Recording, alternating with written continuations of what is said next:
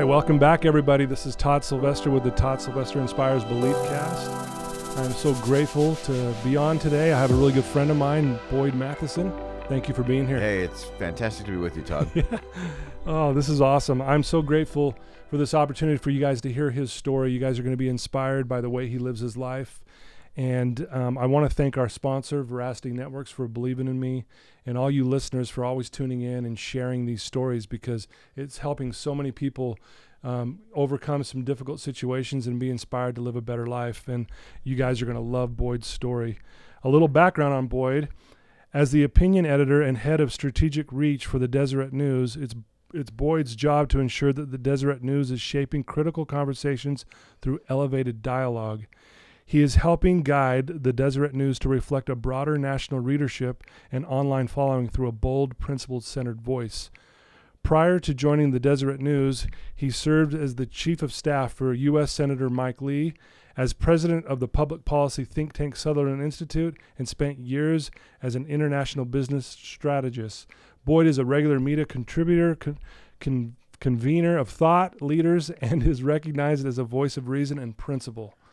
Very powerful guy. Um, more important than all that, he's a family man, and he believes in family first. Uh, is one of the things that I always recognized about him when I worked with him, that family always came first. And I think uh, there's some great stories that we're going to talk about today. Well, my, my most important qualification is friend of Todd. it is it is great to be with you, and you. and it's great to be part of something. This story, uh, a story that's impacting so many other stories as you inspire and help people move through tough stuff, uh, but to get to that higher ground and, and where the real opportunities are. So it's it's just exciting for me to be here today. Oh, thank you. That means a lot coming from you. And you know, I I want I want the leaders to get to know a little bit about your upbringing because you know when I was working with you, you shared some really amazing stories about just some things you learned even at the dinner table. And I want to you know, maybe talk some about that. So talk about your upbringing and tell us about your family. Yeah. So I, I grew up in a family of 11 children uh, here in Utah, Wow. and uh, I have seven sisters. So uh, Wow. I, I usually say my, my only qualification for life is I have seven sisters, a mother, a wife, three daughters, and I and now this is important. I now have one granddaughter. So Oh, I've got four congrats. grandsons, but I have a granddaughter now, and so that's uh, that's the ultimate uh, punch there. Absolutely. Uh, but you know, we we grew up in a time that uh, it, it was always fascinating because there, it seemed like it in the you know the 70s and early 80s there were all these seminars going on about you know how to spend more time with your family and you know how to strengthen Right. your, taking Yeah. all the parents out of the home to go to these lectures and Yeah. uh, and and my parents. Uh, they just they got it. It was really interesting. They did very small and simple things that that helped us come together and learn important principles. And, and one of the things uh, that I know we always joked and laughed about Yeah. uh, was that we had a tradition in our home that every Saturday night all the kids were expected to be at home and we would have pancakes right. and we would sit around this counter, and it was like a it was like a cafe counter. we we always Right. wanted to put a conveyor belt down the middle because Oh, you yeah. spent most of your time just passing stuff back and forth. You can imagine. And uh, so we'd sit around there, and my dad would would make pancakes. And I, I don't know if you ever had pancakes in a large group before, uh, but they, they do not come in stacks. Right. Uh, that was always our thing. I had no clue what a stack of pancakes was. You know, Right. that thing on the box was like, "What's that?" Uh, and in Right. fact, we, we always had the joke at our house that eating pancakes with the Mathesons was like the early stages of labor pain. you'd, you'd get them about Right. one one at a time and about ten minutes apart, and. Uh, That's awesome. and yet it was it was during that time that we were waiting for those precious pancakes to come our way uh, that my parents were sharing with us important principles more importantly they were asking important questions and listening to what we kids had to say and so that was a really rich and uh, really powerful thing growing up Right. uh, and and you know as we all got married and moved out of the house we we still would always try to find a good excuse to show up at you know five o'clock on a Saturday to, to be part of that tradition Sure. but mostly it was it was the conversation. It's the conversations that happen around the dinner table uh, when you're driving to soccer practice. You know, it's those little moments that that really matter. That mean a lot. Yeah, I can imagine with that many kids, it was never quiet. yeah, Yeah, I'm sure there's a lot of conversations going on, and yeah, and I I like what you said, and I think you know I want to point out that your family kind of expected everyone to be home on a Saturday Mm-hmm. night yeah. when most kids are like, no, that's my night to go hang with my friends and yeah. do that. How did that go over with everybody? Yeah, Did everyone it- kind of follow along? Yeah, you know, it. Everyone, everyone was there. We did it early enough. It was like five o'clock on a on a Saturday, so it wasn't deep into the night. So you know, the older kids were going out on dates and doing things, Mhm. uh, and so for the most part, it it worked. Uh, you know, you always had the dance recital here or piano thing there or a sports you know team game or something Right. uh, and so it wasn't always perfect to be sure uh, but it was the expectation and there was a, an amount of certainty to that that created stability and and a lot of confidence too because you knew you you knew you had something you know there was some grounding there that i think was really important Well, you mentioned confidence. Did you feel confident growing up as a kid? I mean, because a lot of kids. I mean, I'm sure you have your moments, but I mean, you you're obviously a very confident guy now. But how was it growing up? i'm the most insecure guy on the planet okay. no, uh, I, I I had conf- I had confidence, uh, and to me, there's a difference between confidence and arrogance. Sure. So so real confidence uh, is actually never arrogance. Real confidence is when you have respect for the challenge, Mm. but you're ready for the task. Oh, like You that. got a game plan, and you're willing to endure and, and push through the tough stuff.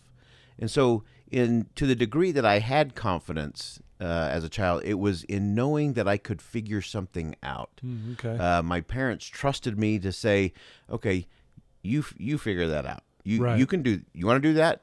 Go do that." Uh, uh, but it was always this responsibility was on me. It wasn't on them to fix anything. Interesting. It was, you can do this. Here's all the tools you need to do this. There might be some other tools out there that you got to go check out or Right, find right. or discover. Um, but but go make it happen.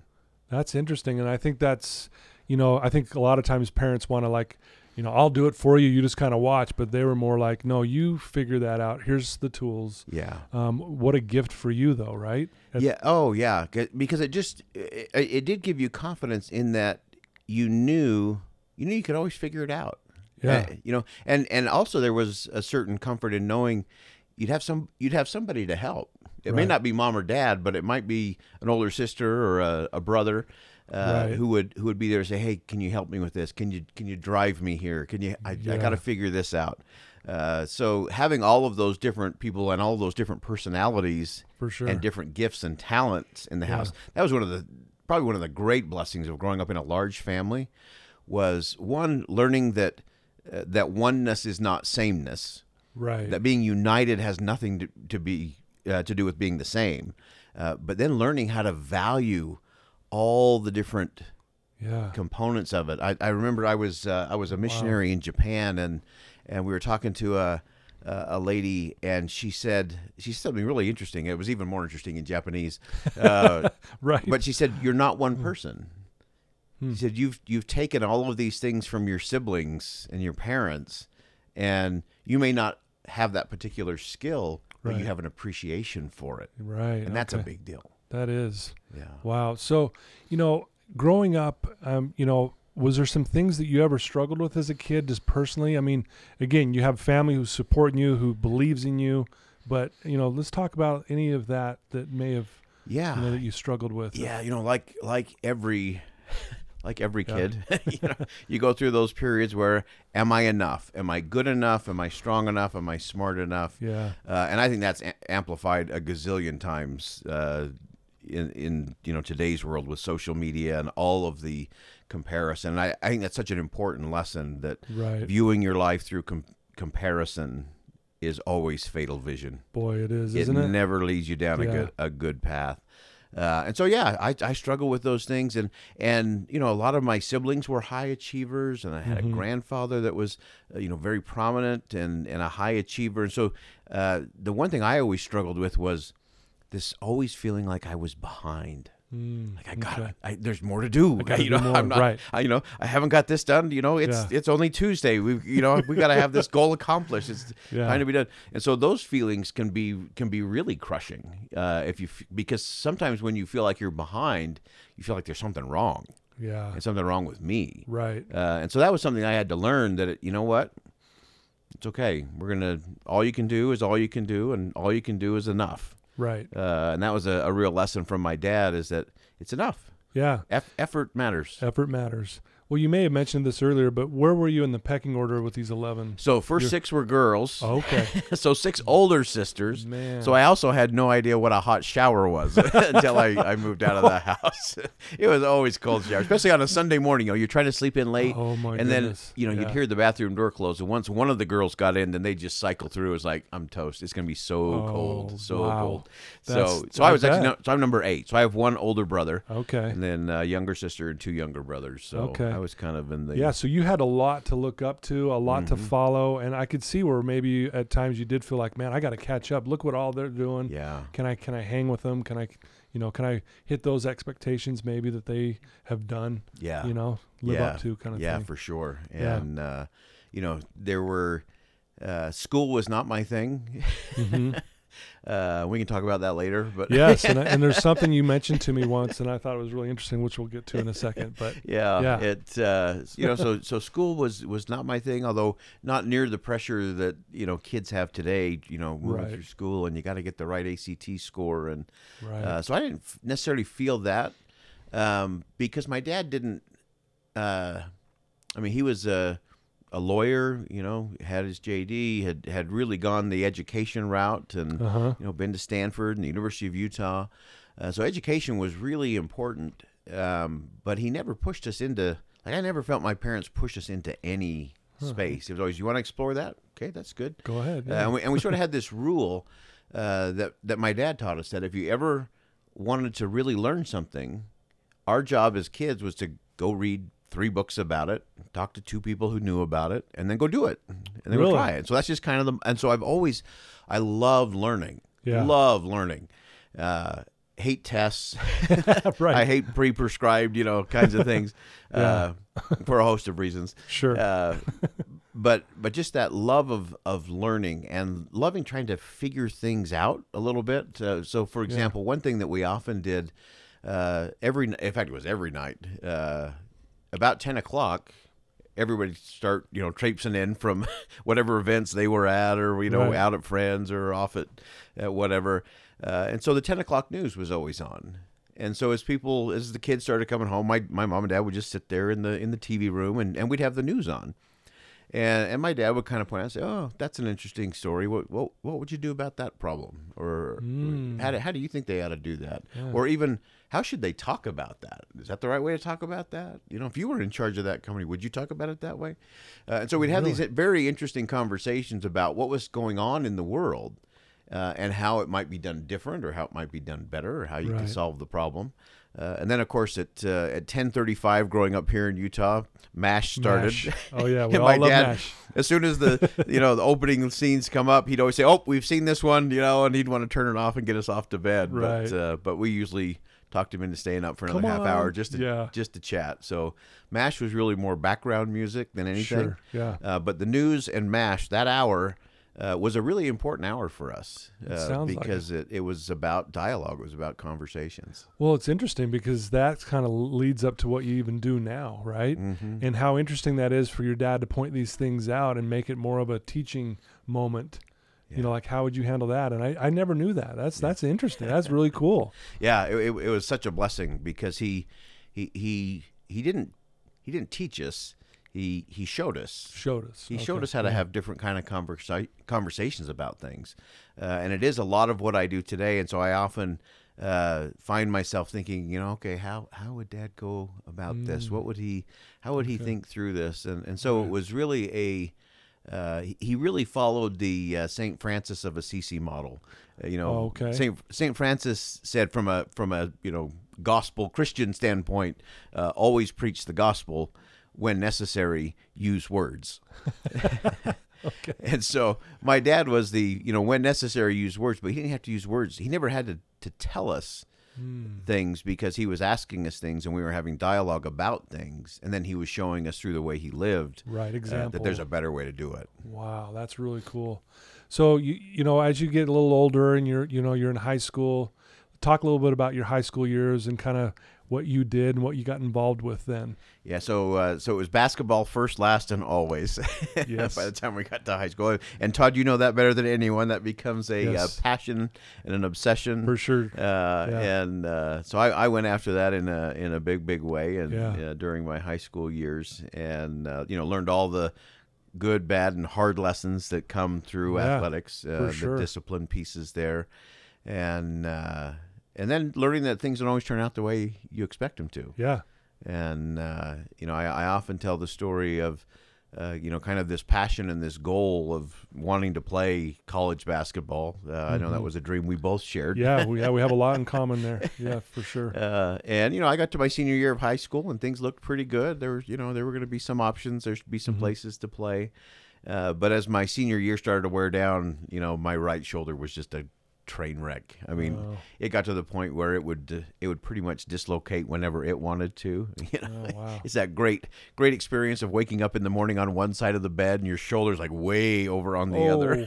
ouch. it's a, not a, not a good thing. Yeah. And uh, and I you know I ignored it. I you know avoided it. And said oh, it's going to be fine. We'll work it out.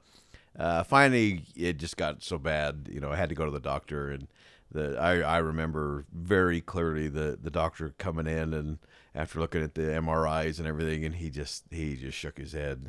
And Wow. he just said, "We're gonna we're gonna have to do some pretty major work in there." And then he was just brute force, blunt force, brutal Right. uh, and said your chances of coming back and playing competitive basketball are somewhere between slim and none. Really. Yeah, And, to hear that, that had to have been devastating. yeah, that was a rock the world moment. And so I did, you know, what we all do. We I went into denial, Yeah. kept practicing, kept playing, and uh, and then I just uh, I had to have the surgery. You're right. And I Right. remember sitting down in my room one night feeling very, very sorry for this was so not fair. I had done everything right. I mean, I had put in, Right. you know, minimum of six hours a day, six days a week for five and a half years, Right. and it was so not fair. I had done it right. I'd done it by the book, uh, and so I was kind of in that mindset. And uh, the phone rang, and and uh, we actually had a three line phone in those days. Oh, yeah. because of all the girls. you know? yeah. Yeah, the phone rang and, and it was for me, and it was a, a gentleman in our neighborhood, well known, well respected guy, and, and he invited me to come over to his house. And I had no clue why he'd want to talk to me or what he want to talk to me about. Uh-huh. But you know, you take those calls, you jump in the car, you For drive sure. over, Yeah. and uh, he met me at his front door.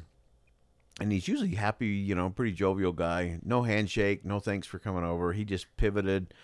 We walked right back into his den Uh-huh. and we sat down and, and he told me this story which i think is is really uh, i still think about it every day and i think your listeners uh, Yeah. can appreciate this Great. uh, he he just started into this story he said you know there once was an old man and the only possession this old man had was a horse and he, he lived in this tiny little village and and uh, one night in the village the uh, there's a big storm thunder lightning the horse gets spooked breaks through the gate and runs off into the desert.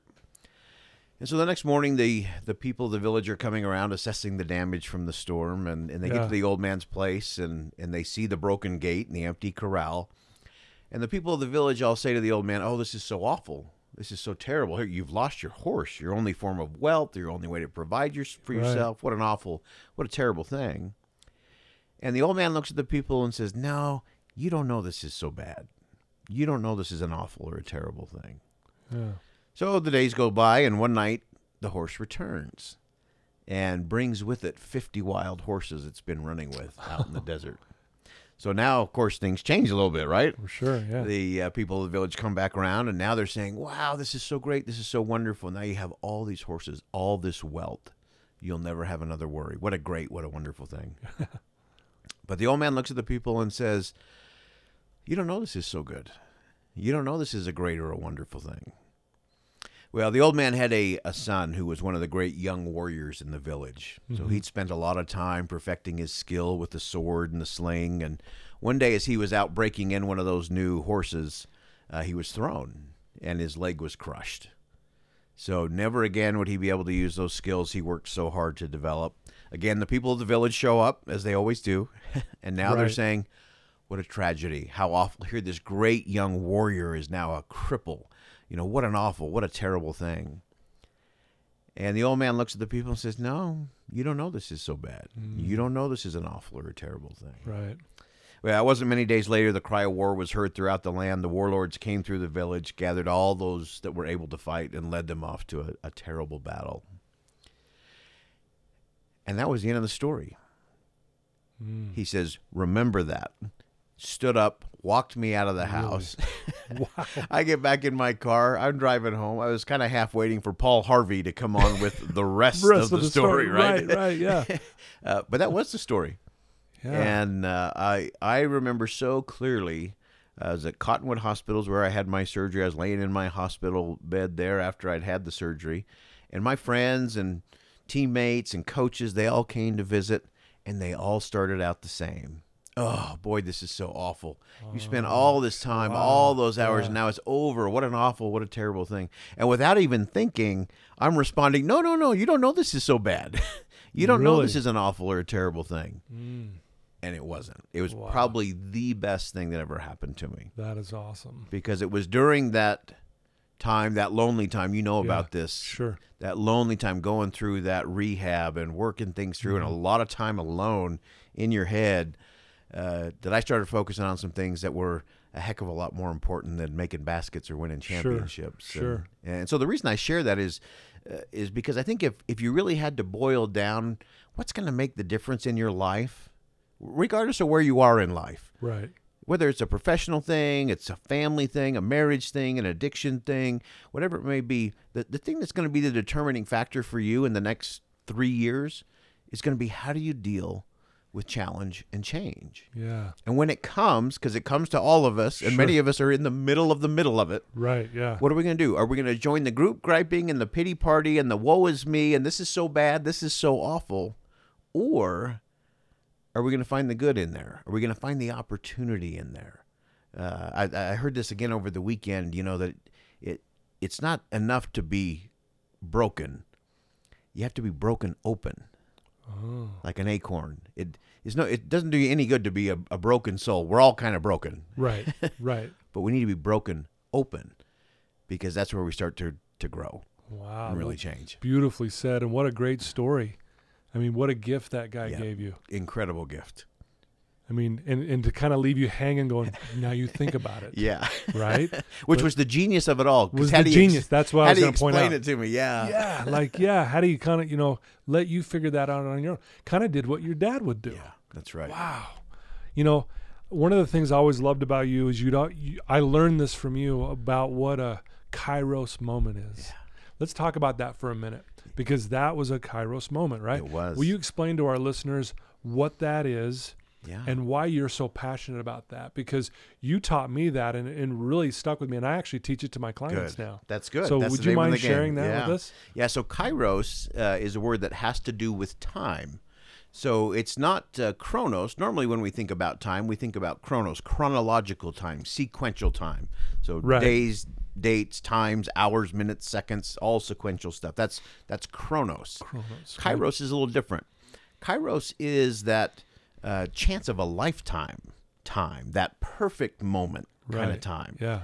uh, and that's where that's where life really happens is in those those kairos moments uh, i often shared the example of winston churchill who at a time when he was trying to rally his people during the war to read this is it we got to step Yeah. up uh, he said to every person there comes that moment when they are figuratively tapped on the shoulder Mm. and given the opportunity to do something special, unique to them and fitted to their talent. And I think that is so true. I Yeah. think we all get little taps on the shoulder Sure. every day. Some big, some really, really small. Some we don't even notice. And we get these opportunities to do special things, cool things, important things, mm. difference making things. Right. But Churchill then cautioned. He said, What a tragedy if that moment finds him unwilling or unprepared Mm. for what could have been his finest hour. Right. Uh, and so to me, it's being willing and it's being ready. So when you get that tap on the shoulder, uh, you're you're ready to go because Right. that's where history happens. That's where transformation happens. That's where we get our act together and do things we never imagined we could do. Kind of moments. Those Yeah. moments matter a lot. Wow, very well said. You know, and I've always, you know, when when you had shared that with me uh, many years ago, I guess, is that, you know, it's uh, like that tap on the shoulder. It's almost like this whispering, "Hey, this is going to change your life. Yeah. Listen to it, do it, follow through with what this tap's saying. Yeah. Hey, Yeah. turn around, do this, do that, right? Yeah, yeah, it is, and and, and so often those moments are are found just in hanging on.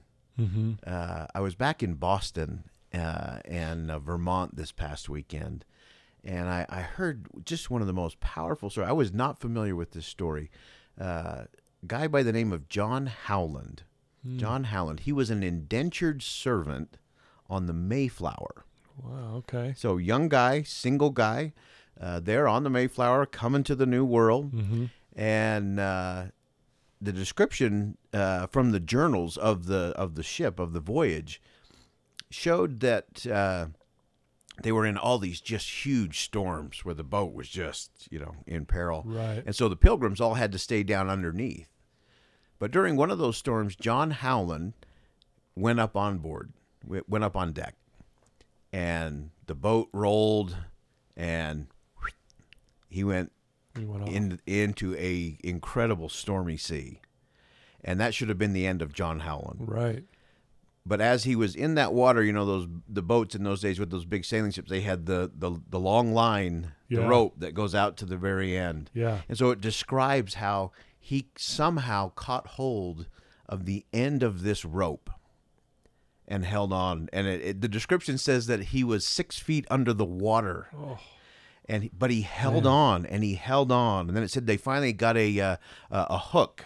Uh, that they pulled him a little closer, and then finally they got him into uh, a boat, and then finally they got him all the way in. But by the time they got him in, he was you know almost lifeless Right. uh, sick and just you know lungs full of water.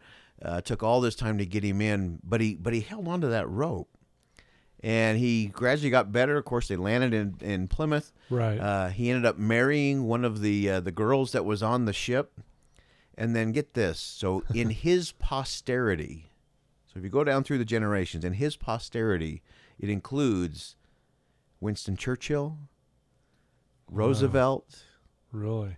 uh, the Bush family, so HW, and Mhm. uh, a host of you know Longfellow and a host of other you know poets and Right. and leaders. Joseph Smith was part of that Wow. whole thing. So had this one guy, one indentured servant, right. not held on to the rope. Think of think how that you you ever think you're playing small? You think your life doesn't matter? You think you're in such a deep dark black hole of depression or despair or addiction? Wow. Hold on Wow. because you're going to get a tap on the shoulder and you may just be barely hanging on to that rope, mm-hmm. but somebody's going to pull you in, but you got to reach out. Right. And when they pull you in, that's going to be you Yeah. And you're going to make a difference in your world and your family and your community.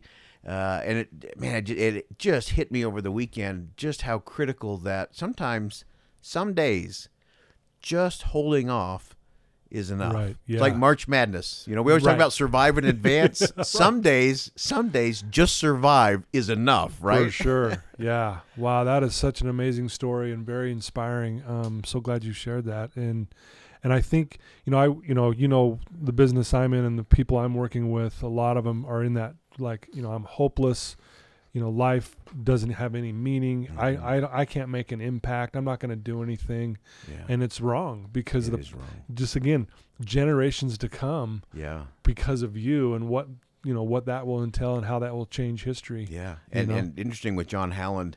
I mean, he was an unknown. I mean, he's an indentured servant, and yet Right. you think of all the famous people that were on that, Yeah. and he outdid them all right. in the end, right? Yeah. So you, so you, Yeah. so you don't know, uh, and yet you have to be careful of, you know, that that dark place where you think this is so bad, this is so awful that Mhm. that maybe you do want to let go, or you just want to Yeah. give in to that addiction, uh, and let it become the master, Right. uh, because sometimes that's a little easier.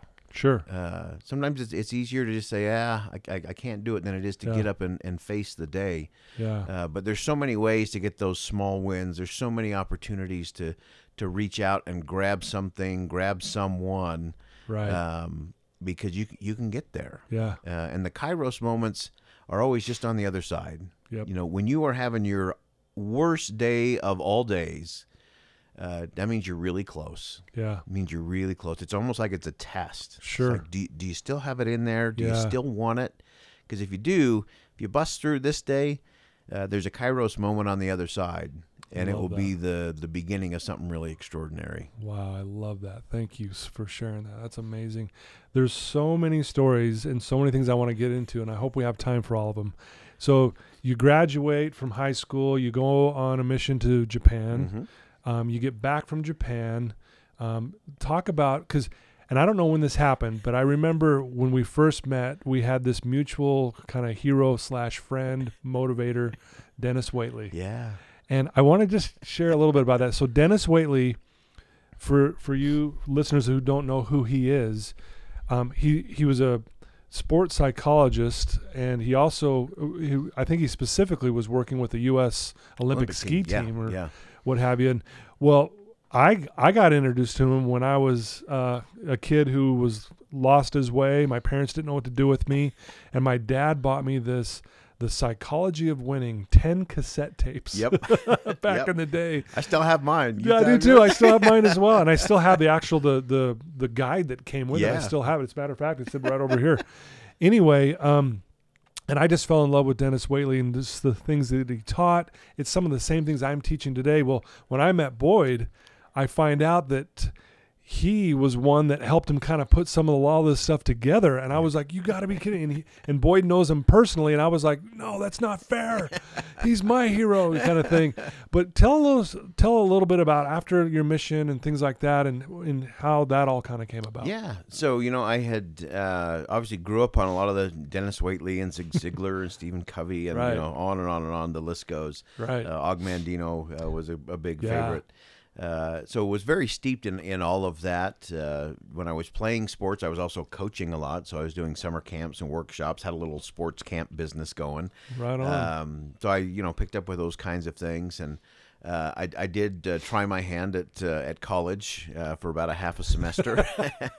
uh, the important thing was I met my wife, so it was time well spent. yes. Uh, and then uh, and then I launched into the into the consulting space uh, and really that human development and Right. maximizing potential because that's always intrigued me. You know, Sure. I, I just don't think we're here uh, as an accident.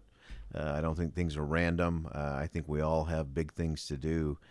And so, in studying all of that uh, and trying to get into that field, uh, it actually wasn't long out, I, out of, after I had dropped out of college. Uh, we we had moved from Provo up uh, up to Midvale, and uh, just had our first baby, and uh, and my car broke down, and so we were looking. Right. for a new car. And this is how old I am. You know, I was I was in the newspaper. It's interesting. I work for a newspaper now. I was in the newspaper, and I'm going through the want ad section. You know, through the classifieds and looking for a car. And then in the middle of this list of you know cars, Yeah. there's this tiny little ad Uh huh. that said wanted someone to create a coaching curriculum based on the works of Dr. Dennis Waitley and a phone number. Wow. That was it. Wow. I'm like, I know a lot about Dennis Waitley. Right. I can quote most of Sure. those 10 tapes, Right. right? Yeah. Absolutely. Yeah. Uh, so I called the number and uh, they said, yeah, they're looking for someone to, you know, put this into a 12 week coaching program. Like, oh, they are singing my song. Yeah. You're like Uh, this is because I am a firm believer that seminars have their place, speeches can be motivating and inspiring, Sure. uh, but unless you're really committed to do it over time, uh, with Right. the help of someone who can hold you accountable for Right. applying the principles, Right. uh, that that real change just isn't likely to happen. Uh, it's why your work, Todd, is so important. Uh, Right. To have a little bit of inspiration, Mm-hmm. to have some education in terms of principles and skills, some application, so you can go try it, Right. and then knowing that Todd is calling, you know that you're going to hold I'm him on you, accountable yes. uh, to do it, and that accountability is so important. Sure. So anyway, so I had this model already in my head in terms of what I thought executive coaching ought to be. And uh, so anyway, so I, I went down for the interview, and and it was one of those. I mean, I I was so out of my league. I mean, there were people from universities there that you know were curriculum designers Right. and and uh, behavioral scientists, and Wow. anyway, th- they all kind of went through, and, and then it was my turn to go in, and and Dr. Waitley and I just clicked. Wow. Uh, we started designing on the spot.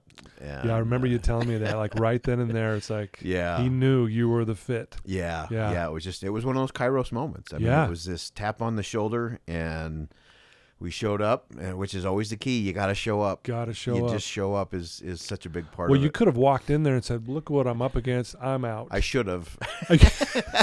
I mean, re- really, I should have. I mean, I wasn't. I wasn't dressed for it. Uh, you know, I mean these these guys were 30 years older than I was. right. You know, I was only in my 20s. Uh, and I'm going to tell executives, you know, how they should be leading their companies. Right. Um, fortunately, in those days, it was only phone and fax. right. was how we communicated, and so nobody knew how old I was. So that was actually a benefit. Okay. So then you obviously got the job and moved forward, and you Yeah. got to r- rub shoulders with Dennis Waitley, and Yeah, yeah.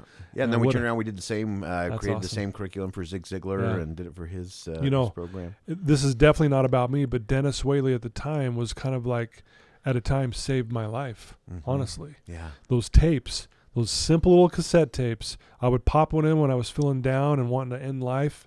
Pop it in, and I felt motivated. I felt like, okay, I need to keep moving Yeah. forward. So, but anyway, so yeah. No. you and I really love Dennis. Yeah, you know, and it's so important, and uh, th- those it's those principles. You know, Yeah. you you grab on for sure. the rope. You ought to be holding on to is principles. right. Uh, and Yeah. Dennis did that. In fact, just a, uh, an interesting Dennis story. We were walking down the street one day uh, in Salt Lake City. We were going to our attorney's office, and we heard this car squeal, like slam the brakes and Okay. just skid. Uh huh.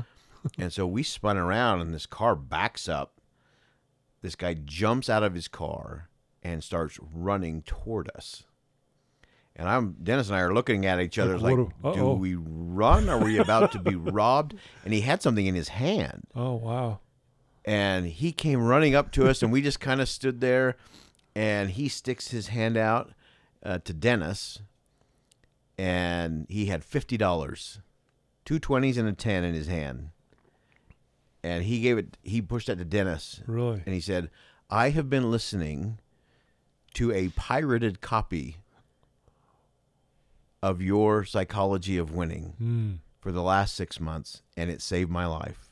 Wow. But one of the things you talk about in that program Yep. is integrity." Integrity. Yep. And Dennis was like, "Oh no, no, you keep it, you keep it." He's like, "No." He said, "You can give it to charity if you want, right. Right. but I'm giving it to you because I'm going to live the principle you taught me." Dang. That's So it was just awesome. yeah, it wow. was it was a great great moment. Well, at least you didn't get robbed, right? That's right. Yeah, yeah. That's That- right. That would have been a little like, what's this guy doing? That's so cool. I would probably do the same thing if I saw him. Honestly, Yeah. I would stop, screech my car, run, and hug him. Say thank you so much. Yeah. You changed my life. Um, well, you know, and again, uh, that's why I've always been so impressed with you, Boyd, is that you live your life based off of principles. You hold on to those, and I and I love that analogy with that guy's story you shared. Yeah, You just hold on, yeah, hold on to honesty, hold on to integrity, yeah, hold on to hard work. Hold on to being kind. Yep. and those things i really do think those open up those kairos moments That's right. you know? But if we start letting go of okay i'm going to be i'm going to be dishonest. I'm not going to do the right thing. Yeah, i'm not going to work hard. Yep. We're not ready for the tap on the shoulder That's kind of right. thing and that's what i'm hearing And that's from the tra- and that's the tragedy. Remember, the tragedy. tragedy is not being willing or prepared yeah for those finest hours. yeah you know and i love i love this because you're kind of you're kind of old school boyd with these old school but yet Mhm. everlasting principles Yeah. because if you think about it there's so many motivational speakers now and they're good and they and Yeah. they they're speaking good things but they they've kind of gone away from these core, core. things right Yeah. i mean that's why we love dennis right Yeah. because it was just the core boom boom boom Yeah. do these things and i'll tell you it's amazing and, and that's what i try to do with my clients get to these core things Yeah. Yeah. You have Well- to be careful because it's so easy to chase the interesting yes at the expense of the important. Ooh. Yeah. Wow, and so well you said. so you, you gotta step you gotta step back and say, okay, am I chasing this because it's interesting? I mean, how many how many times are you just flicking through Facebook or Instagram or whatever, and it's it's entertaining you, yeah uh, and it's interesting, but it's it's not the most important thing. Yeah, and if you don't know uh, Boyd, he is a quote master. the guy can quote anything and everyone. And I have something that just hit me right now. Uh oh. Is th- was there a word you were supposed to say today? You know how sometimes you get challenged to do that. I did not get a word of the Okay, day today. I was just wondering if Ky- Kylie said, "Okay, here's the word I want you to say." just te- just testing you. But you are you you you you you you just what you just said there. It's beautifully just well said, well purposed, and I think you you have these that are just there because you live it, you study it, you practice it, kind of thing. You know, I think that's really cool. Well, I, I appreciate that. It's the, the the beauty of looking at the world through principles, or looking at looking at it through the lens um, of of principle, gives you a little different perspective, a little different view of things. And so, the thing I love is I, I'm constantly learning. Right. Uh, I mean, I, I've learned from your story, and you know, you're taking Thanks. that handful of coins and Mhm. you know giving it to that girl at the lemonade stand, and I've done the same thing, and I've Yeah. challenged other people to do the same thing. That's so cool. Uh, I was just we were just reminiscing. I, I wrote in my my column in the Deseret News this week uh, about something that someone in my neighborhood did. This this is how simple it is to make a difference. right. Uh, Denise Anderson, great friend, amazing lady. She started a 1K donut run. Okay, 1K now. I like the donut part. Yeah, well, I like the 1K part to get to. It's not even the length of my street. you know, I mean, there, it's over. But so she's done this every year, and she raises money and she gives it to a different charity every year. Wow. Uh, and I was just sharing the reason this is fresh on my mind. Uh, someone was asking me to kind of reflect back on the 2016 political season, that election year, as we obviously Right. roll into another election. Sure, we're coming Uh, up. And I said, I, I remember so clearly after the election was over because it was so bitter, so divisive to the country. Uh, Right. And everyone just kind of woke up, you know, the day after the election in 2016. It's like, oh my gosh, now, you know, I'm exhausted, I'm spent, I'm angry, I'm frustrated. Now what do we do? And that Saturday morning, all I wanted to do was stay in bed. And my wife, Debbie, uh, who was right as always, uh, said, no, it's Denise's donut run today. And I said, no. And she says, Right. yeah. So we, we went up, and there's this little grassy bowl in our neighborhood. And again, 1K, I know. not 10K, not 5K. 1K. This is 1K. This is really, really, really short. It's over before it starts. uh, but I got there, and there were hundreds of people from our community. There, there were a bunch of kids from BYU who just saw it on social media and said, "Hey, we can go, we can go run, and we can make a difference for a- Yeah. a charity." Yeah. and they showed up. So there's this great group there. Uh, they they had a, a senator uh, who used to live in the neighborhood Really? was there, and he That's got up and said a little speech. You know, Uh-huh. was was motivating everyone that they're going to have to be really committed to finish the race. You know, and get to the donuts and hot chocolate at Right. the other end. But then he said something that I had heard him say thousands of times over the years. He said, "Because of people like you, America's best days are ahead." And with that, they sounded the gun. You know, we we ran the minute and a half. You know, it took to get down the Yeah. street. But then the amazing thing happened. People stayed for hours, Wow. and it wasn't about the donuts, and it wasn't about the hot chocolate, Yeah. and there was not a single mention of politics Really. except for one. I overheard one lady ask my friend Denise. You know, this lady was distraught, frustrated. What are we going Right. to do? This could be awful. Right. And she said, Well, we know what we can do at my house. And so the day after the election, we did what we've done for the last eight years. When we got up in the morning as a family, we said a prayer for the president. Wow. She said, We did that for eight years for Barack Obama. We're now praying for current uh, President elect Trump at the time. Uh, and that's what we will continue to do. And it was just one of those wow moments where you say, everything's going to be all right. Yeah. As long as you got family, community, neighborhoods, uh, things are going to be just fine. Right. Because people show up and do things, Yeah. things that seem really small and insignificant, uh, but they change. They change the course of history, and, and we have to remember that. Yeah. We have to remember our our security, our success, our happiness is never going to come from Washington D.C. or a state capital or even a local building or a business. Right. Uh, it's what can I do today? And so Denise Wow. has has created this So cool. cool thing every year. In fact, we're everybody's on Facebook right now saying, okay, is it going to be November 9th? You know, we're going to do the 1K donut run. And, you know, what's the charity going to be this year? Uh, how do we get involved? And it's just such a simple, simple thing, but it'll impact thousands of lives. It's that you know, Wow. little ripple. Wow. I love that. I mean, you got me choking up over here. Seriously, that is so powerful. And I love what it's like, well, I know what I can do. Yeah. I know what we're going to do in our home. Yeah. I love that because that's where the difference happens. I really Yeah. believe that too. And it's something so small, but Yeah. yet so big and so Yeah. profound, you know. And I bet you were glad you ended up going that day instead of staying in bed. Right? yeah, yeah, exactly. 'Cause- 'cause Props to it just- Debbie, right? Yeah, always, always props to Debbie. Always props to Debbie. Yeah. Uh, but it just shows the the strength of people, and, and this is I think this is also important for your listeners, Todd, Yeah. um, because it's the connectedness of that community Yes. that brings power. Yep. Because I am certain in that little crowd there that day that there were people who were depressed. Yep. There were people struggling with addiction. Yep. There were people who had lost jobs Yeah. or lost a loved one to cancer. There were there were people there who had plenty who had far better reasons to stay in bed than I did, right. Right. Yeah. But who showed up anyway. Who showed up? And uh, that was to me that was the most inspiring moment. It was like, oh, the politics stuff is interesting, uh, but it's not that important Right. because it's about people. Yep. It's always about the people. It's that connection piece. We you know we say here all the time, connections the opposite of addiction. Yeah, that's know, right. You know, because when we're connected, we feel like a part of something, Yeah, and that's where we feel alive. that's right. That's right. Yeah. Yeah, so true. Man, so well said, Boyd. Yeah.